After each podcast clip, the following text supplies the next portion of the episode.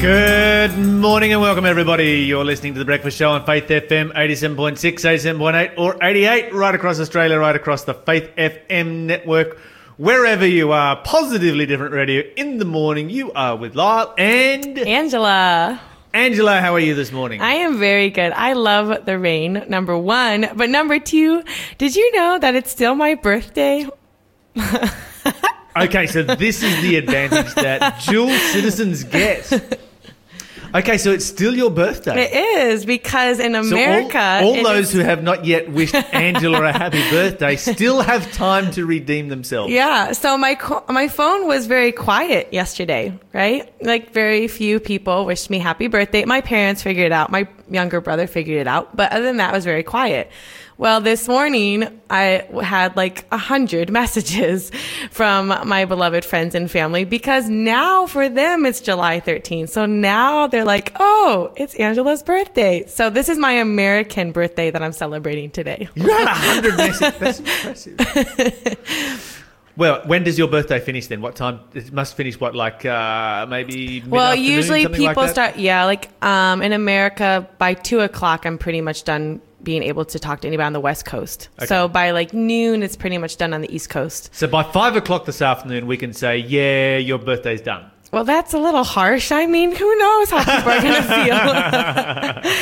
and I just want to do a big shout out to my roommate because last night when I got home, um, she had done a whole little treasure hunt for me, 16 clues all around the house. And at the end, um, she had me text this mysterious number and say to say completed. It turned out it was her number. And, um, yeah, she had a video for me of all the people who wanted to say that they loved me. And for all of those who missed out being on the video and who still want to say that they love Angela, there is um, another another few hours left to go oh, to, to redeem mm. themselves, maybe, hopefully. mm-hmm. Yes. You're listening to the Breakfast Show podcast on Faith FM. Positively different. All right, what's happening in uh, positive positive news today? All right, do you think you can put a price tag on nature? No. You want to expound? It's invaluable. All right. Without nature, we don't exist. We are a part of nature. So, what um, this is a study done in London and it's being talked about around the United Nations. And it's saying that it's time that we back up this effort to protect nature. So, we're going to start paying to protect nature. Um, so, they're saying about um, for every $1 you spend protecting nature, there's a $5 return. That's what they're estimating. Really? Yeah. I'm not quite sure how they did the math, but basically they're saying for every $1 that you put towards nature conservation, there's a $5 return. I'd love to see the the way they actually come at that conclusion because a lot of we money that we spend on nature, I don't see any return any financial return. It's just good for the environment. Well, the thing, I don't know exactly how they're figuring it out, but they're saying um, that if we're not careful, scientists estimate that at least a million species are facing extinction, extinction in the next few decades, largely due to human driven activities, including habitat loss, pollution, and climate change. And Australia is the worst country in the world as far as uh, extinctions go. Yeah, but isn't that also because of like the beginning of how Australia started, not necessarily because of human impact now? Well, here's the challenge you've got with Australia. Australia, a, a lot of the extinctions that have taken place in other countries it happened uh, long before extinctions were ever um, tracked and noticed. Uh, Australia has a country that has is a country that has been recently enough colonized so that the extinctions have been able to be recorded. Mm-hmm. And so, if you go to a lot of countries in the world, um, you know, a lot of the extinctions happened, you know, two, three, four thousand years ago, were not recorded for us today, and so we don't have a record of those extinctions. Whereas here in Australia, a lot of extinctions have taken place in the last couple of hundred years as a result of human impact, mm-hmm. and particularly, you know, predation by um, you know, cats and foxes and so forth. Um, most of our extinctions have been the result of you know feral introduced species. and that has been the greatest human impact on Australia has been the uh, feral species that humans have intro- introduced to Australia. So yeah, Australia is an interesting case study because it is a place where uh, there had been very few extinctions, possibly before it was colonized, and uh, yeah, being colonized within you know pretty much the last 200 years, we've been able to actually track what species have uh, been wiped out and what are on the verge of being wiped out. Yeah, it's definitely important to Yeah. invest and think about our um, footprint for sure. So, as released as the United Nations lobbies government, they have set aside 30% of their land and sea by 2030. 30%. That's a big chunk. That is a big chunk. That's a huge That's a- amount of area. amount, Yeah. And so the question though is because if it's like this whole, if you're basing, I'm going to save nature based on this economic output, that's a very dangerous place to be because lobbyists are going to go back and forth like, oh, that's not really giving us that much money, or this is, or this piece of land isn't. And also think about this what are two ducks worth, for example?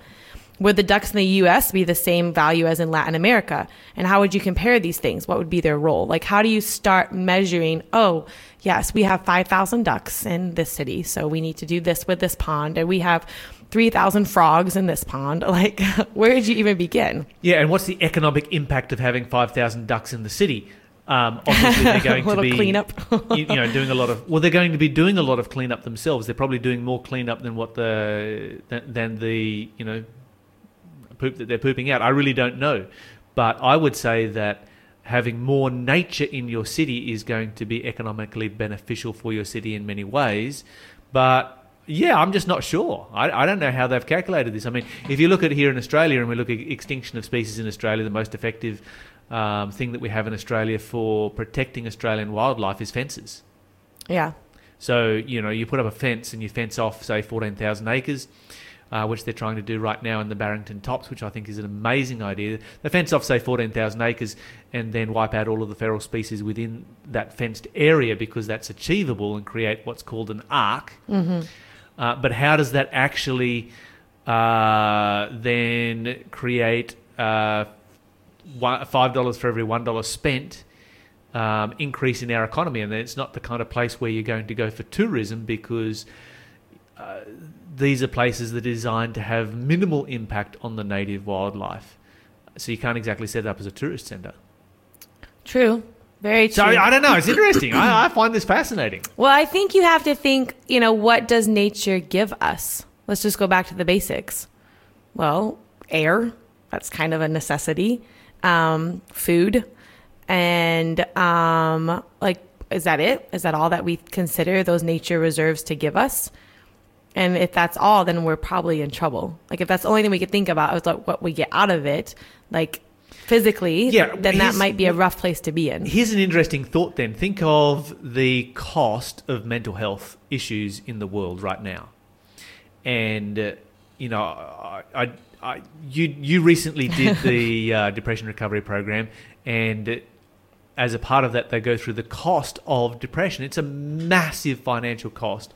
Um, it's a massive burden on the Australian economy, and nature is one of the most effective ways of healing, you know, mental health and depression. These kind of things is getting people outside in nature.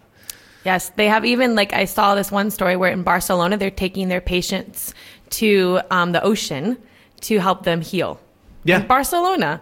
And so in other places too, they're starting to take them out into nature because they realize that there are healing powers available to them outside. Yes, yes, absolutely. So important. really interesting research. Be interesting to see where all of this goes. You're listening to the Breakfast Show podcast on Faith FM. Positively different. Okay, so we all know that uh, Angela's been helping us out here for a little while on Faith FM radio, and that Angela is a school teacher. Well, it so happens that one of her students is here in Australia. and so uh, we're going to have a chat with uh, one of Angela's ex students here today. Cameron, welcome to the show. Thank you for having me. Ah, now, Cameron, we're hoping that you can tell us all kinds of um, stories on Angela Oh, this morning, but No, no, no, no, no. Most importantly, we want to hear your story, um, your journey of faith. Let's start with where you come from. Whereabouts are you originally from, Cameron? I'm from the island of Bermuda. It's a small island in the Atlantic Ocean, just off the coast of the States. Okay, now I've heard a few bits and pieces about Bermuda, and from what I've heard about Bermuda, is that this is a bit of a tropical paradise. Would that be an accurate description? Oh, very accurate. Ah, there you go. A patriotic Bermudan right there. Um, so, what was it? How, how big is this island? Oh, we're not very big at all. We're about 44, 40 something kilometers long, and at the widest point, about seven kilometers. Oh, wow. So, what's it like growing up on an island so small? Uh, does it when, when you come to bigger countries, you know, continental countries like Australia or the United States, does it kind of feel, um, you know, huge, and does it kind of feel strange to drive long distances, you know, that kind of thing after you've grown up on a small island? Um, they definitely do feel huge, but it's it's really exhilarating actually, because just always being in a small place, and for a person like me, I'm always keen for an adventure, always ready to go out and explore the world, and um, you just feel like it's a lot more opportunity as well. That's fantastic. How old were you when you left Bermuda? When I left to go to school in the states, I was 15. 15 and you arrive in the states and you end up with Angela as your teacher, is that right? About a year after I got to the school I was at, yes, sir. Okay.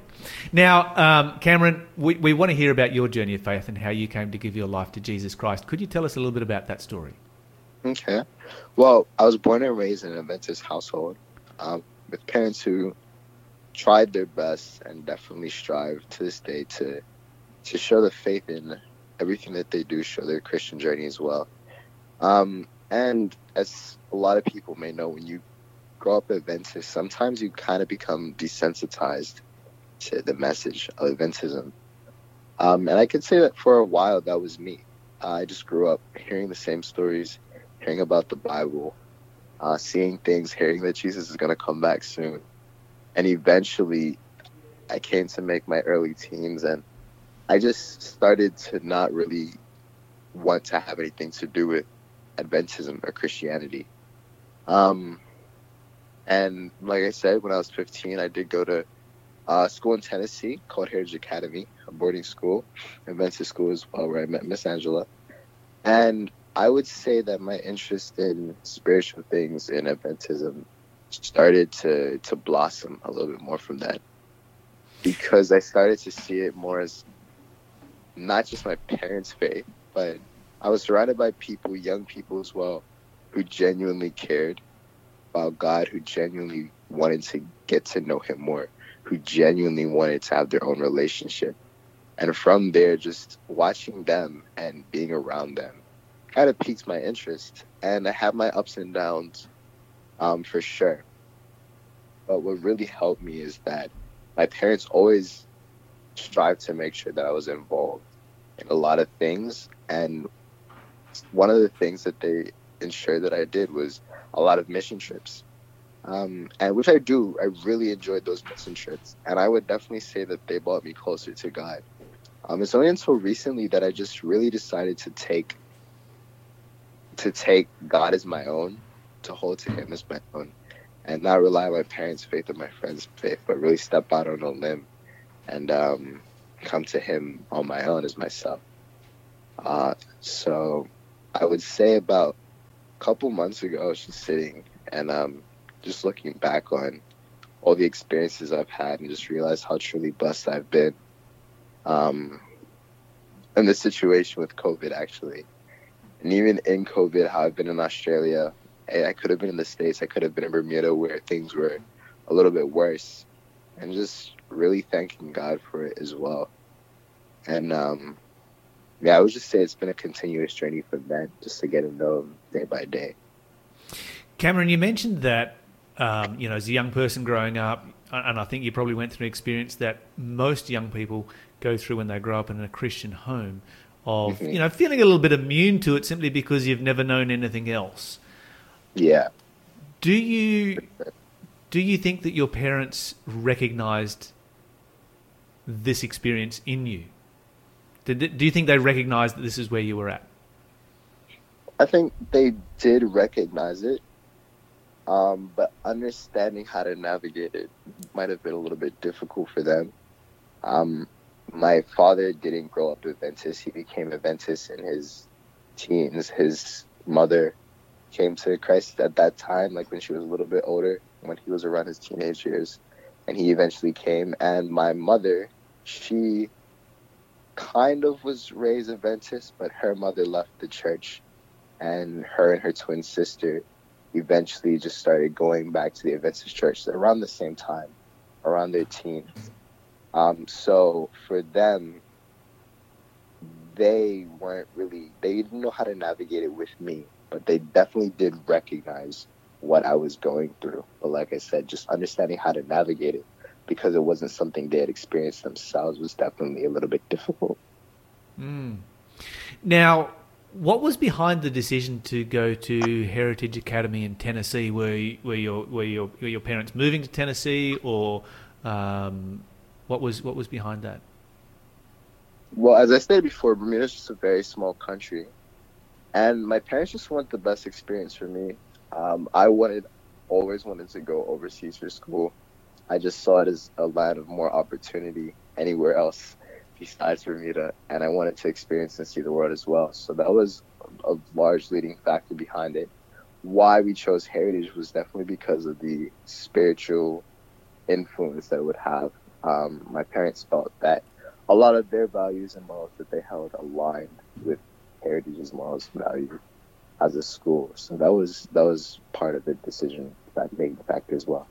Yeah, that's and that's that, that is important. I guess you know for those of us who live in other parts of the world, the grass is always greener on the other side of the fence, and we look at a tropical paradise like Bermuda and go, "Well, who would ever want to leave a place like that?" But I do understand, you know, it is a small island, and I think this is an important thing for all parents to consider that travel in and of itself and living amongst another culture for an extended period of time in another country is just a great education in and of itself that you can't get any other way other than by getting out and doing it. So congratulations for you know getting out and doing it, and um, you know and praise God for the effect that you know that it's had on your life.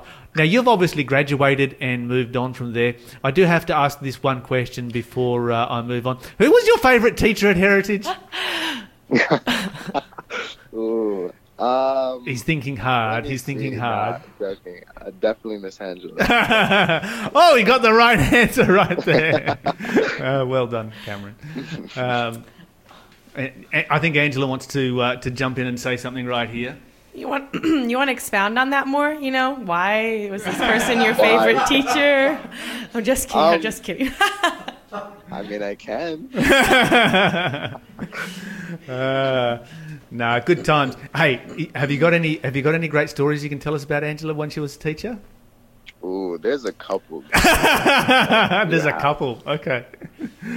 Uh, I'm not sure whether we should tell these on air or not. Angela's looking very nervous right now. I'm not sure where, sure whether we Um, should go there. yeah, maybe not. Maybe not. uh, good times. Hey, uh, you're living in Australia now. How did that happen? Well, after I graduated from Heritage, I definitely talked with my parents. And just part of getting the whole world experience, becoming more of a global citizen, we decided that it would definitely be best for me to just go to school, to university somewhere else in the world. So just have a different experience. You know, I already got the United States and that culture. Um, so we explored places in Europe. We looked at the Philippines, other places, but I just decided that I really wanted to go to Australia. I mean, you guys have kangaroo in your back, kangaroos in your backyard, right? Like, yeah, we all do. amazing. so I definitely wanted to come to Australia and just experience the culture here, um, explore the country as well, see how it was like, and that's why I came here. Yeah, And how long have you been here? I've been here since end of February. Okay, so you've arrived in Australia just pretty much in time to go into COVID lockdown. Exactly. Now, I understand that you had a rather unique experience there um, because you're studying at Avondale College University, which is um, Yes. not far from us here in the Newcastle area. That's the Lake Macquarie area. Um, and I understand that you had an inter- interesting experience of being basically in lockdown in the dormitory by yourself. Can you tell us a little bit about that? Well, yes. So when things started to get a little bit hectic over here, Um, it was just kind of. It was it was a lot of a series of events that just happened back to back. We got notified one day that break would happen a lot earlier than expected because of everything that was happening to COVID. Um, they had said at first that students would be allowed to stay in the dorms, and they got to it back to us about a couple days later, and rules had changed, and so they had to send everybody home. But international students and other students who couldn't uh, leave at the time were allowed to stay. So I was in the dorm with maybe three other people, around three other people, and it was definitely an interesting and lonely experience at first. But um, as we got more comfortable with each other, just interacts a little bit more. Not only that, but Avondale does have other student accommodations on campus, and there were other students that stayed. And so, just I got to intermingle with them, you know, different groups at a time, uh, small groups, and we it was eventually, you know, I know we are in lockdown, but I was definitely very blessed because I still had people around that I could interact with more than other students that say had went home. Um, so that was it was an interesting and different experience. But once again, I just felt God's blessing through that as well. Is there any particular advantages to having an entire dorm all to yourself? Well, you can sing at the top of your lungs in the shower and nobody's going to be bothered. yeah. Otherwise than that, um, I can't really think of any. No. Yeah, fair enough. Now, um, you're studying here in Australia. What, what what is it that you're studying? I'm studying business. Studying business. Well done. Yeah, fantastic. Well, Cameron, it's been fantastic having you on the show today. Um, we've really Thank enjoyed me. you sharing your uh, testimony, and may God bless you in your studies and in your walk with Him. Um, who knows what the future holds? We certainly live in uncertain times right now, but we pray that God will uh, use you to do amazing things for Him in the future. You're listening to the Breakfast Show podcast on Faith FM. Positively different. And now we have question of the day. Question of the day. All right, part two. I am excited for this because I was personally not satisfied with part one.